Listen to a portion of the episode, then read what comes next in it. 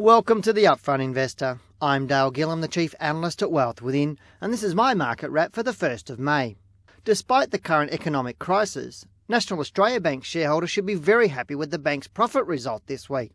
The bank posted a first half year profit of $2 billion, which equates to approximately $100 profit for every Australian. NAB has continued to improve their profits in recent years, although this has not necessarily equated to an increase in the share price. NAB shares closed at $20.63 yesterday, which is the same price it was almost 12 years ago in September 1997. Anyone who has invested in NAB since the 1st of January 1998 has suffered an average loss of 2.6% per year, excluding dividends. In my opinion, this does not constitute a good long term investment and characterises why I'm not an advocate of the buy and hold mentality. If we review the top 20 shares in Australia, only Telstra and AMP have performed worse than NAB over the past 11 years, with NAB being the worst performing bank in terms of capital gain. In the 11 years to December 2008, NAB has delivered a capital gain in 6 of the 11 years, which suggests that you'd be better off investing your money in a term deposit.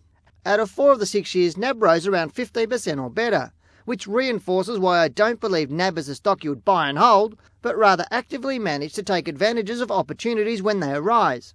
So, what can we expect in the market?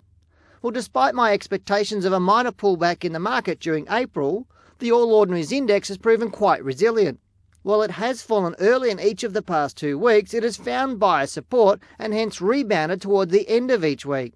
In the short term, I believe the market will continue to rise to a high of around 4,200 points before it falls into a low over one or two weeks, sometime between the 7th and the 22nd of May.